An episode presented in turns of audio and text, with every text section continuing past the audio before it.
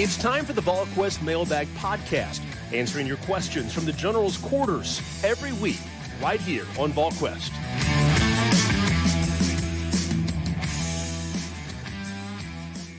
Good Thursday, everyone. Welcome to the VolQuest.com Mailbag Podcast, presented by our good friends at Smoky Mountain Organics. Glad to have you along with us on this Thursday. Don't forget about Smoky Mountain Organics. You can check them out online at SmokyMountainOrganics.com. Visit one of their four locations in East Tennessee, including that Knoxville location uh, right across from Trader Joe's on 8018 Kingston Pike, also in Gatlinburg, Pigeon Forge, and Sevierville as well. East Tennessee's most trusted health and wellness store, focusing on natural products and organic remedies to a variety of ailments. That's Smoky Mountain Organics. All right, guys, let's jump right into this mailbag podcast here. Plenty of questions to get to. It's that time of year. We got a little bit of everything on the docket. We'll start with some current football uh, questions here. And this is from Ball since 1996. Will there be a youth movement for the next few games to try to get some of the players who haven't played more snaps? Bonus question Do you see Cedric Tillman reaching a thousand yards at the end of the regular season? Crazy that that's a question, Rob, but when you look at the numbers, it's not unrealistic. Where is he? Up around 800? It, he's at 750. So he's got about 250 to go. Um, I mean, I think if you count the bowl game, almost certainly. Yeah, I think it, I, mean, I think it depends. Is he can he get it to a can he have an, a you know 100 another 150 yard game between you know over the next two? I just feel like there'll, there'll be limited opportunities because I think Tennessee's going to score quicker in these next two games.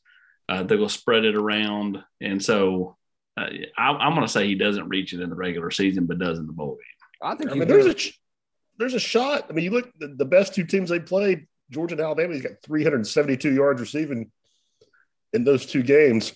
I mean, he's getting more productive as the year goes on. My my my point being is, it, unless they keep a lot of those guys on the sidelines because they're trying to redshirt them or whatever, I just feel like you know if if he doesn't get a couple of big plays early and Tennessee gets up 28 to nothing and he's got three catches for 47 yards, they could end up just saying, all right, we're going you know, we're going not risk anything with, with Cedric Tillman and some of these guys and we're going to play some of these younger players. Yeah. With, with, with JaVonta Payton being out, and I don't think he's going to play, I'm going to, I'm going to say that Cedric Tillman has a great shot at getting it done in these next two games. I see your point, Austin. Uh, I just think that that's where Hendon Hooker's got his most trust, and I think that's. Yeah, I do agree with that. I think most that's trust. where he's going to throw it to. All right, let's talk about youth movement. We talked about it a little bit at receiver.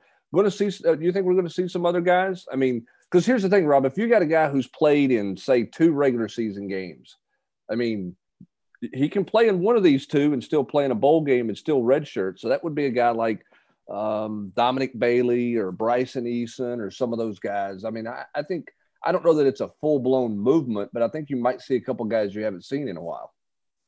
Yeah, I mean, I, there's just, I mean, not if you're going to redshirt them. I mean, if that's truly the goal, then there's just not a ton of guys, are right. there, that, that that you're going to blow it playing at South Alabama. I mean, you, you play ten games in a year, and if you've talked with those kids and you have that plan in place, and it's a pretty short list. It certainly does not constitute a youth movement, quote unquote. Yeah, there's not enough. There's not enough people on the roster for it to be a quote youth movement. Um, certainly on the defensive side of the ball, they're playing about about everybody. There's a handful there that that you might see uh, a little bit more from, but I, I don't know that you'll see a ton of those guys. We mentioned it in the podcast on Tuesday. You know, maybe you see some young offensive linemen earlier. Just depends on how how things go in this game and um, sort of where it goes uh, from there. But I mean, I, you know, I don't know that you see a whole lot else um, at, at, some other positions. All right, let's go to the next one here. Do you see Tennessee starting to get commitments as early signing day inches closer, do you see signatures just rolling in on early signing day? Do all the current commits plan to sign on the early signing day? Take a guess as to two younger players who get a lot of run against South Alabama and Vanderbilt prediction for the basketball tournament this week that the Vols are playing in. Rob, we'll go hoops tournament for you first. What do you think about Tennessee with two games in Connecticut? I mean, I think they got a shot, but I'll be honest, I just don't know enough about those other three teams right now to feel, you know, like like I have a great feel for that field. Uh, I watched Villanova play against UCLA most of the game, and I think they're a solid top 10 team with really good guards.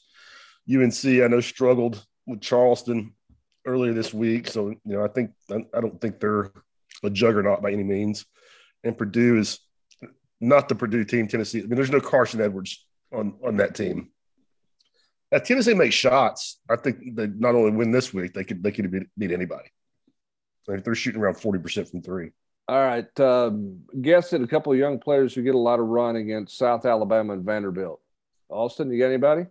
I mean, I, I think what you said. You know, I think Bryson Eason, Dominic Bailey up front.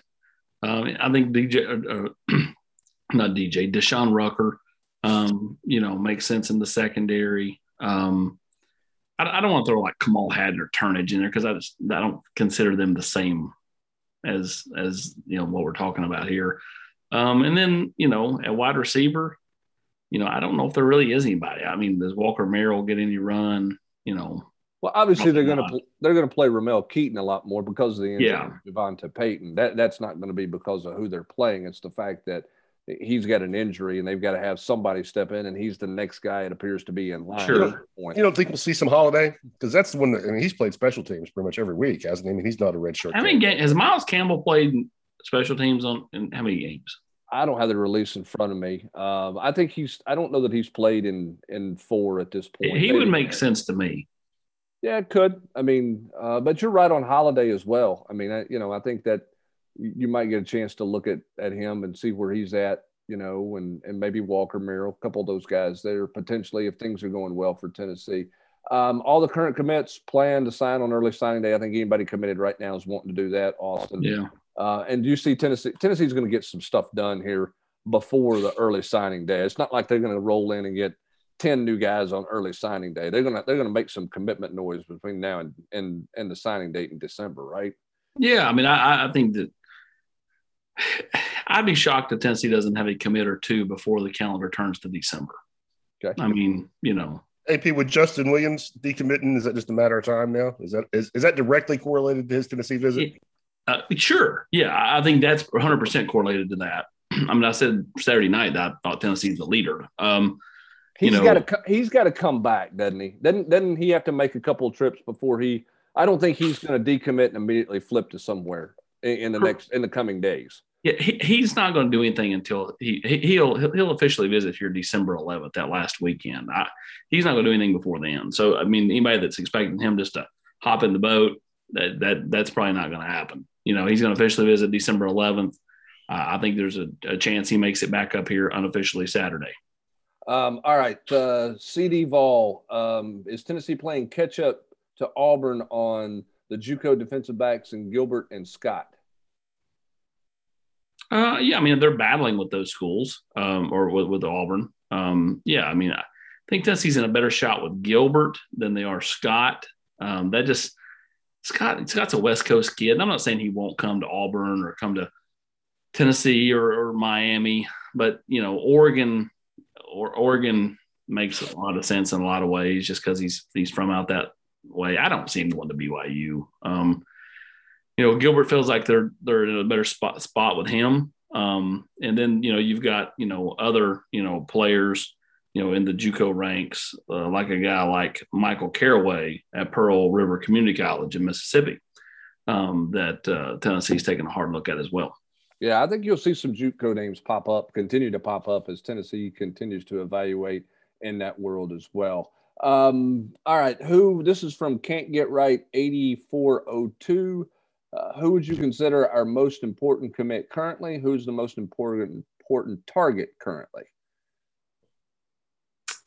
Uh, well, I mean, most important commit. I mean, I would go Tayven Jackson. Anytime you get quarterbacks, man. I mean, quarterbacks are always going to be your most important commits because quarterback drives the train. It's a line of scrimmage league, and and linemen are are a close second.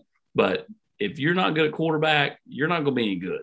So, you know, I I just go with I go with Tayven Jackson, and then you know what do they do? You know, if they have exodus from that room, you know. If, if, if Joe decides to leave, uh, you've got to bring in another body. If Hendon were to leave, you, you know that changes how you handle things dramatically, in my opinion.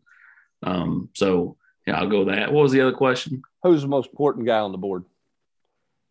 That's a good question. Um, I'll go pass rushers. You know, I you know I, I, think you know Joshua Josephs, James Pierce, guys that can get to the quarterback. I think that's important. I mean, how many times in the last couple weeks, Brand have you know, Tennessee secondary, which admittedly is not the, the fastest group out there, have they been able to hold up a decent amount of time? And Tennessee just can't get home and without bringing significant blitzes. I mean, what, I'm sorry, if you go ahead. Go ahead, I'm done. I was just, on on the Milton. He's got to go down, right? Is that the rule? Yeah, that's right. If he left, he would have to go down. Or if he grad transferred. If he grad if he can grad transfer, you know, like um but but but didn't he grad transfer from Michigan? Wasn't he a graduate?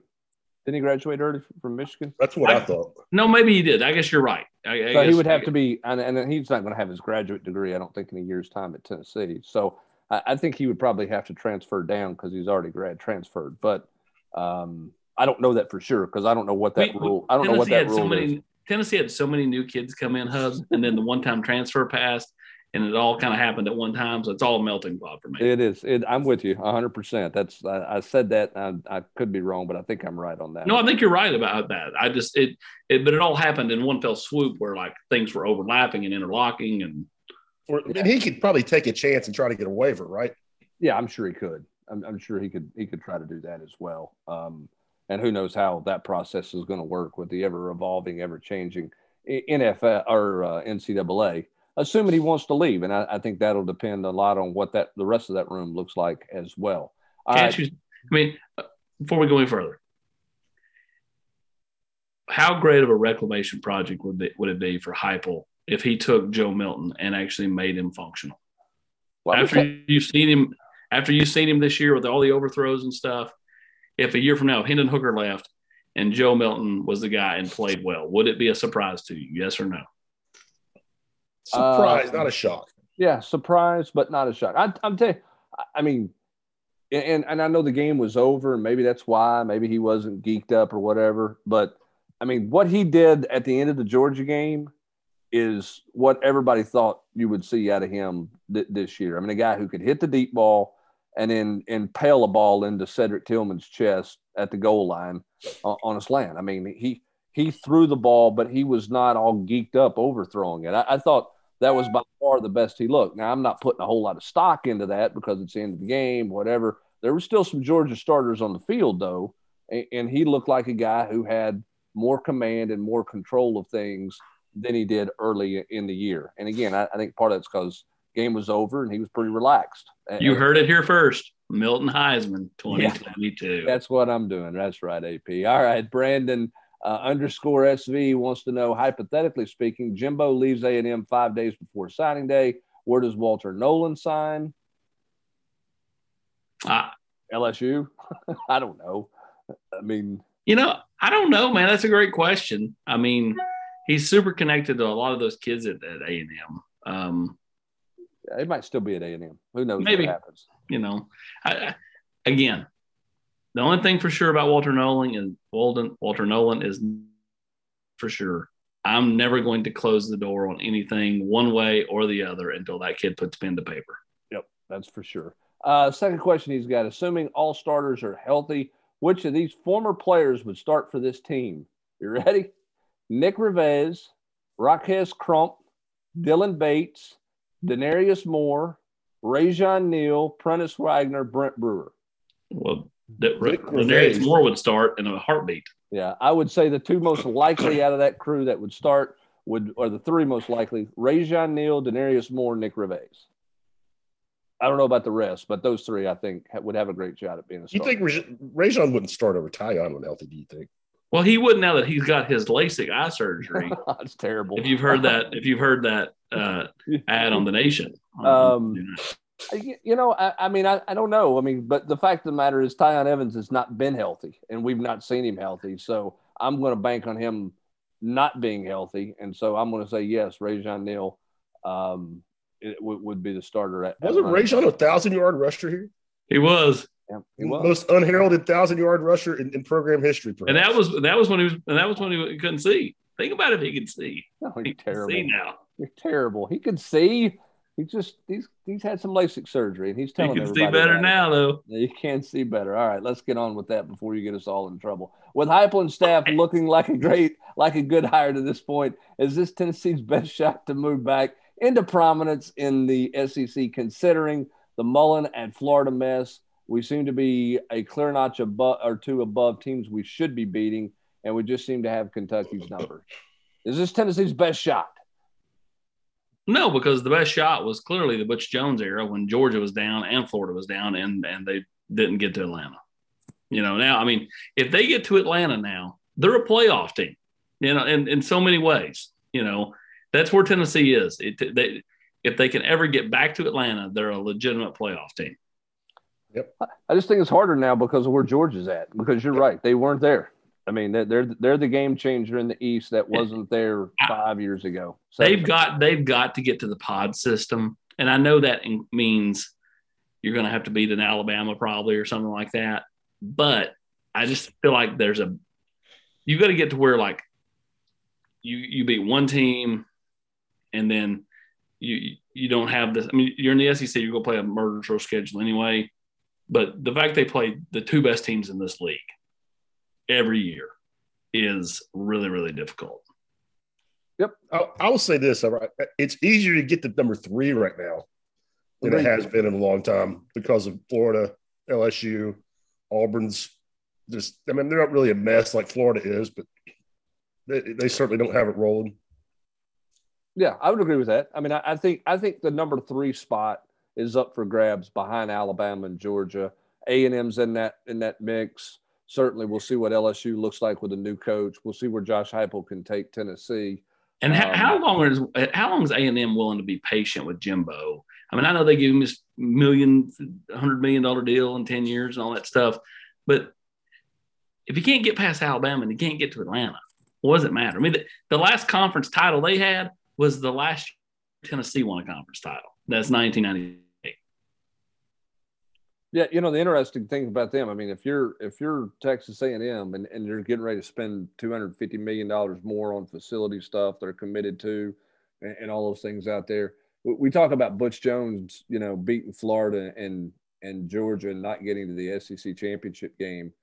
I mean, think about where Texas A&M is right now. Rob. I mean, you're sitting there. LSU's a train wreck. They're not even bowl eligible.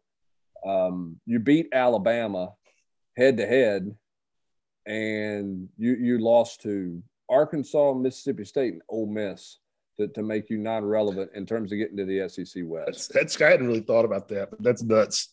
It is. I mean, that, that's, that's, not quite like beating Georgia and Florida and, and and staying home the first week of December, but it's close. It is pretty close. That's for sure. That is for sure. All right. Next one we have if Lincoln Riley, here we go. If Lincoln Riley were to leave, would Heupel entertain OU if they came calling? Has he ever stated it's his dream job? Do you get the sense he and his family like it here and they like the area? I do get the sense that his family likes it here. I think they're very comfortable here. Um, I mean, the guy played at Oklahoma. I don't know that Lincoln Riley is going anywhere, and I don't know that Oklahoma's calling Josh Heupel if there if there was an opening. But I do know this: I think his family does certainly like it in, in East Tennessee. Um, and, and, I think they seem very comfortable here and they like the direction. Josh likes the direction he's got things going uh, with this program. And Hubbard, don't you think it's also huge in this in that business that he likes and trusts the guy he works for, his boss? Yep, and it's not just his boss. I mean, I, I mean, it's not just Danny White. I think it's also the administration at Tennessee. I mean, they've been very accommodating to him. He talked about it on Wednesday night on Vol Calls. I mean, they did not they did not tell him it would take a year to get everything moved around so he could practice in the mornings. I mean, that was done. You know, I practice in the mornings. Okay, we'll get everything done, you know, schedule wise for classes and all those things. It's done, it's taken care of. Um, they've been very committed to anything that, that he needs, not just from Danny White's standpoint, but the administration standpoint. And we love him for it. We love those morning practices. We do. I'm not sure the players like it when it's 25 degrees outside and they've got to go out there and get going, but well, uh, they can toughen up. Like we don't have to go to the practices anymore, and we like those noon practice conferences, which allows me to go watch my kids play basketball at night. AP, I'd feel better if he bought a house. uh, he got a chuckle out of that one when I told him that story tonight about uh, the fact that he was unhappy because he was renting here, and he just laughed and said – well, and we're not we're not going to rent and stay in this house much longer. As soon as we get the house we bought and done with our renovations, we're moving, and I think I think they're ready to do that as quick as they can. All right. Um, to E. Schaefer 92, do Perry and Herring project as inside linebackers or edge guys? If Tolan is to flip, where does he project? If they're outside guys, if they're not outside guys, where do they turn? They're uh, Herring and, and, Perry are inside guys. Um, Tolan, Tolan is not the same position as like you know like uh, Joshua Josephs is a Leo. Same thing with James Pierce. Tolan's more inside that can play outside than he than he is just full fledged inside. Okay. Um, which job do you think is better, uh, an SEC, Oklahoma, or Tennessee? I guess this is going back to the this guy's circling back around to the hey, what if Oklahoma calls Josh Heupel? I guess is why he's asking that. Question. See, like because of but, but because the way Lane exited, this just I mean it's natural. You, you your your natural reaction as a ball fan is you know if it can go wrong, it will go wrong, and you know so you get a little chatter out there about Lincoln Riley and LSU. I mean, why would I mean? No offense, I, I think Lincoln Riley. What's he done? Like he, he took advantage of the Big Twelve. I mean, like which is weak he made it to the playoff. They blew that game to Georgia. Didn't make it to the title game. He's got run out of the gym anytime he plays anybody worth anything. I mean, I, I think he's coached some Heisman Trophy winners. That's great. The, the, but you know, I mean, I think he's a great offensive mind. Don't get me wrong, but I mean, it's not like you know, would you rather have? Would you rather have Jimbo or Lincoln Riley? I mean, did you really just say what's Lincoln Riley done? How many times he been in the playoffs? In the week Big Twelve and he's got three guys starting on Sundays that played quarterback for him, and two more Heisman trophies in this whole entire university is, has in its history. I don't. I, he's coached Heisman Trophy winners. Well, those are the things he's done. Which job's better job? I, I would take uh, when it's current form. You know, I don't know. That's a good question. Um, you know, I mean, Oklahoma's won a lot more games than Tennessee has in the last decade, um, but they've not been in this league and man, I wasn't that, that impressed with it when, when we went out there. Were you guys? I was kind of I was underwhelmed by the just the facilities and you know the, the inside the stadium. It was not it was not what I expected for a program that's got that kind of tradition. Yeah, I mean, I think it was it was solid. Yeah, yeah, but, but I mean, it wasn't Alabama. No, it wasn't elite. Or Georgia or, or Tennessee. No, You're just talking about the pregame and walking to the stadium and all that. Oh no, it wasn't even A and M. I think A and M's. Oh, I think that's A and M's tailgate situation was spectacular. I agree. Yeah, it's um, but I mean, you, rec- recruiting wise, it's, it's, a little like Tennessee. I mean, you, you got to recruit out of state, but they have such a deep history of, of pillaging in, in North Texas, and then you know, I don't know that. I mean, Tennessee certainly pulled a lot of players out of Georgia over the years, but I don't not like Oklahoma does Texas. And this is something I didn't realize this. Rick Barnes told me this. Norman, Oklahoma is closer to Dallas than Austin, Texas is. Yes, that's right. I made that drive. That's crazy. That is. That's crazy. how big Texas is. All right, let's go to Bud Wrigley. Rob, uh, I know we signed Edwards for next year, but in the waters this program's been swimming on, it almost feels like this was a missed year in recruiting with the loss of Foakey, Chandler, and any other departures, how's Coach Barnes going to try and make sure this program doesn't take a step back? Transfer portal, international guys. Uh, and yeah, it was a miss in recruiting. When you look at the kids that they had on campus in June and, and didn't close on, you know, you got Cason Wallace here twice. It was, you know, a top 10 guy. Brandon Miller's an in state guy that's a top 15 national player. You couldn't get him back on campus, lost him to Alabama. Um, yeah, it was a step back. And I said this before. I think the biggest result of that was Tennessee lost two guys who were really good recruiters, who had a track record of building relationships with kids. And, you know, this hasn't been a program where, you know, the staff offers a kid that they like in June and they pull him in in November. I mean, all those five stars we're talking about, Tennessee got were, been recruited for multiple, multiple years, every single one of them. By the way, hats off to Kim English. Big win over Maryland for his undefeated George Mason team um, taking place tonight. All right, uh, or taking place on um, Wednesday night. Nashville 615. Give me a reason to hope. This year's been great. We're at least winning the games we're supposed to win. However, it's a clear talent gap between Tennessee, Florida, and Alabama, um, and Georgia, obviously. Uh, recruiting isn't going well. There's no way to sugarcoat that. What makes you think this roster will be better in year two, three, or beyond? Is seven and five the ceiling? There's some pretty solid talent on the roster now, even with 30 plus transfers. With Butch and Pruitt, a new coach provided a jolt in recruiting. That's not happening. is the game plan to rely heavily on the transfer portal going forward? Let me, let me say this, and, and everybody can jump in here. I, I want to say this about the recruiting thing. One, Butch Jones got a, got a little help because he had some legacy guys in state that got the in-state thing going. I think the other thing too is when, when particularly when Butch Jones got here, there was no early signing date, so you had a little more time. You know, I mean, so many guys are off the board in June. Josh Heupel had been here four months, and you're in the middle of an investigation where everybody says you're you might get the death penalty, or you're going to get multi-year bowl ban type deals, and kids are coming off the board. I mean, you, look at the recruiting board right now, Austin. It's not it's not deep. I mean, there's not a ton of names on it because so many guys are off the board. They come off so early. Yeah, and and the uh, the main thing is like people on the board are always like, you know, how, how do people how do people really believe that they're going to get the death penalty? Because parents don't know, recruits don't know. If you've got one school who's not invest, under investigation telling you one thing, and one school that's under investigation telling you something different, which one you probably go believe?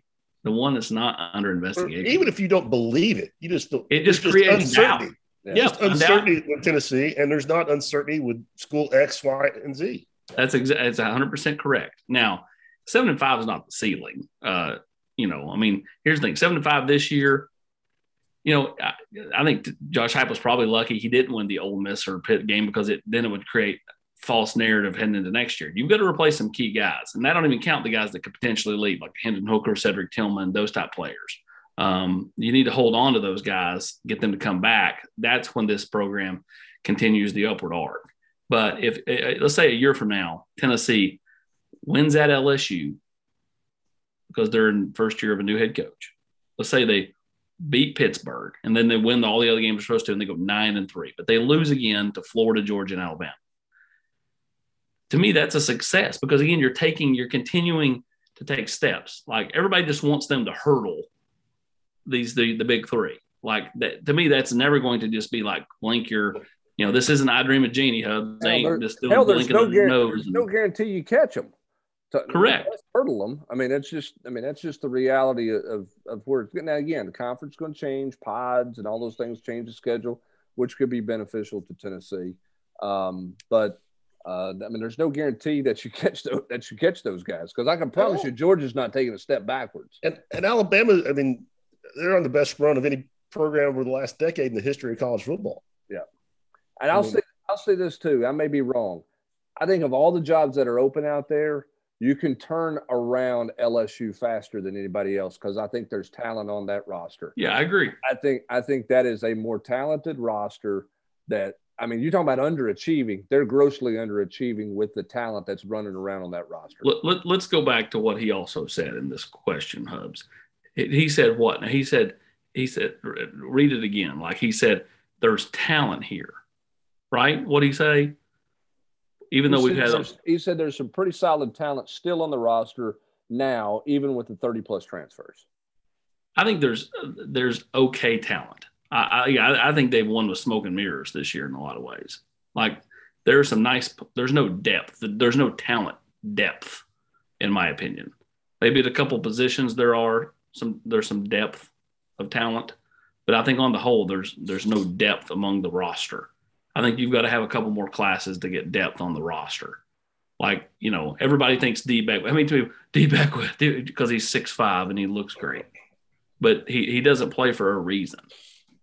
Like, you know what I'm saying? Like, eh, you, everybody, and, and, and I think all of us are guilty of this in some regard, get caught up in looking at their star rankings coming out of high school, but that doesn't always translate to player in college.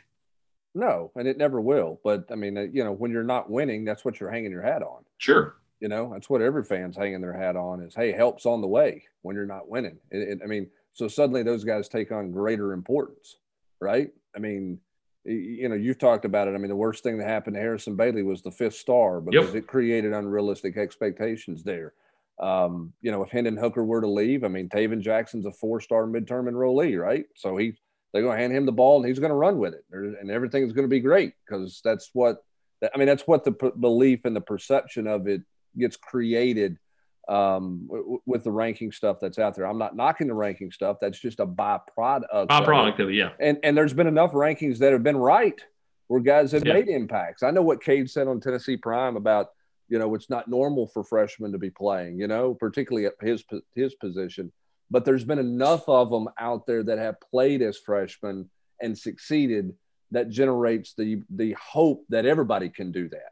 And and, that's kind of where things are, particularly when your program is down on its luck and is trying to turn its fortunes around. All right, a couple more to get to as we get out the gate here. Uh, C. Troutman, one over and under, one and a half assistant coaching changes for this off season. And do you think we'll have more players surprise us by foregoing the NFL draft for one more year at UT, or will more players surprise us by foregoing their last season at UT to enter the NFL draft? He's obviously talking about Hendon Hooker. You know, I don't know what Hendon Hooker is going to do. I think it's going to be what does the NFL say about him. Rob, you make the best point on Hendon Hooker that I don't think is getting talked about enough. Hendon Hooker is going to be 24 years old in January or, or the first of the year. I mean that that that's that's significant when you talk about starting your NFL clock. Yeah. I mean, I think it's much. It's not the same as a guy who's a 21 year old junior. Yeah, to me, I, and I think it's. I think it makes a big difference. Yeah. I think it, Hooker, somebody in Hooker's situation is more likely to leave if they're told they have a fifth round grade than that 21 year old junior is. All right, Austin, over and under on assistant and a half changing after this all season. I'm under. taking the under. I'm taking the under. I think I'm not sure anybody's leaving. Yeah. I don't think anybody's leaving. Yeah. And let, now, now again, the caveat to that is, is does somebody come and hire Alex Golesh to call plays? Like again, Alex Golesh, you know, I, you know he wants to call the plays. I mean, Hype calls the plays. Golesh is involved in the play calling, but Hype calls the plays. You know, if somebody's willing to come and say, "Hey, you're now going to be the guy that calls them here," I mean, you would think he would have to listen to that. Yeah, I mean, I, I mean, I'm, I'm sure anybody. But I think every I think everybody's coming back. Yeah, I do too. Now, but again, you never know what the domino effect is with people getting jobs out there. But um, I, I, don't think anybody's looking to leave. Now, if an opportunity came about where you um, can advance your career, that's a total different deal. But right now, I, I don't see anybody looking for for a place, uh, you know, to get out of here as quick as they can. All right, last question. What's everyone's assessment of the job that Danny White has done so far? Can you go into some detail? I know we are all quite proud of what Heupel has accomplished so far with such limitations. So, what is a rational idea of what to expect going forward, assuming recruiting transfer portal picks up, goes mar- transfer portal pickups go marginally well? I think we just talked about what their uh, expectations are, where they could be a year from now uh, in the previous question. But for Danny White, what's your assessment of Danny White at this point? You you spent more time with him than anybody. What's your assessment? I think I think he has done a really good job of listening, much more than I thought. That given the reputation that he came in with, um, I, I think he has spent much more time listening and learning and trying to to figure out what what things are important to people and what things are not. Um, obviously, they're trying to raise as much money as they can. He's going to build buildings. That I think there's no question that he, he's all about building facilities and benefit. But little things like the vol sign thing, that that's listening. Okay, that that's that's paying attention to what somebody tells you. Uh, and, and, obviously, he took a pretty good, you know, he took a pretty good stand, Austin, by saying, "Hey, we're not doing the bowl ban. We're we're we're not, we're just not doing that." And and I think that's a, I think he drew a pretty good line in the sand there, which I think a lot of people respect the leadership of that and, and, and him doing that from a leadership standpoint? Well, you know as well as I do, Tennessee fans are going to gravitate to anyone who has their back. And for all the kind of, you know, the notions coming in, he, he's had Tennessee's, you know, the fans, the program, you know, the university's back from the moment he got here. So I think, you know, taking a stand against the bowl ban – for the kids, for the fans, all that is something that won over a lot of people. Uh, and you're right. I mean, it, listen, you're doing all the renovations of the stadium. It's just an easy thing to add those four letters back up there, and it does a lot of goodwill. I mean, it's just, again, it's not hard. It is not hard to have good PR. And, you know, even though sometimes people make it hard, and, you know, he, he's done a really good job of listening. You're right, sitting back and just taking it all in you know, instead of coming in and trying to change 400 things, you know, to make it, you know, put his thumbprint and fingerprint and signature and on everything. He's just sitting back listening and saying, "Hey, you know, this would why, this would work here. Why not use this here?" Yeah, there's a lot of people that, that there, there's some people not happy with the ticket stuff. You know, with the changing uh, of, of that policy and and that, that, needed to happen though. It really did. Somebody had to Are you? Are you? I didn't mean to interrupt you. Are you still amazed when you hear the figure that Tennessee's net profit on basketball donations is three hundred thousand dollars a year? Yeah, that's crazy. That that that's, that's that is a crazy number. I mean, somebody was going to have to step up on on the ticket deal and pull a Doug Dickey and say, "Put the put the ugly on me," because that was just an untenable situation when you're in the arms race that this league has become in terms of you know fundraising, re- re- revenue needs, and you know the kind of infrastructure you have to have in place in your department.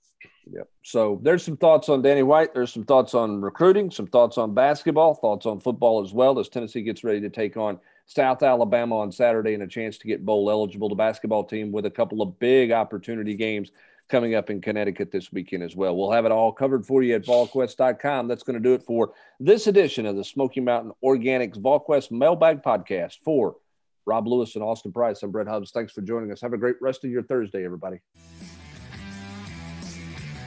You've been listening to the VolQuest Mailbag Podcast every week right here on VolQuest.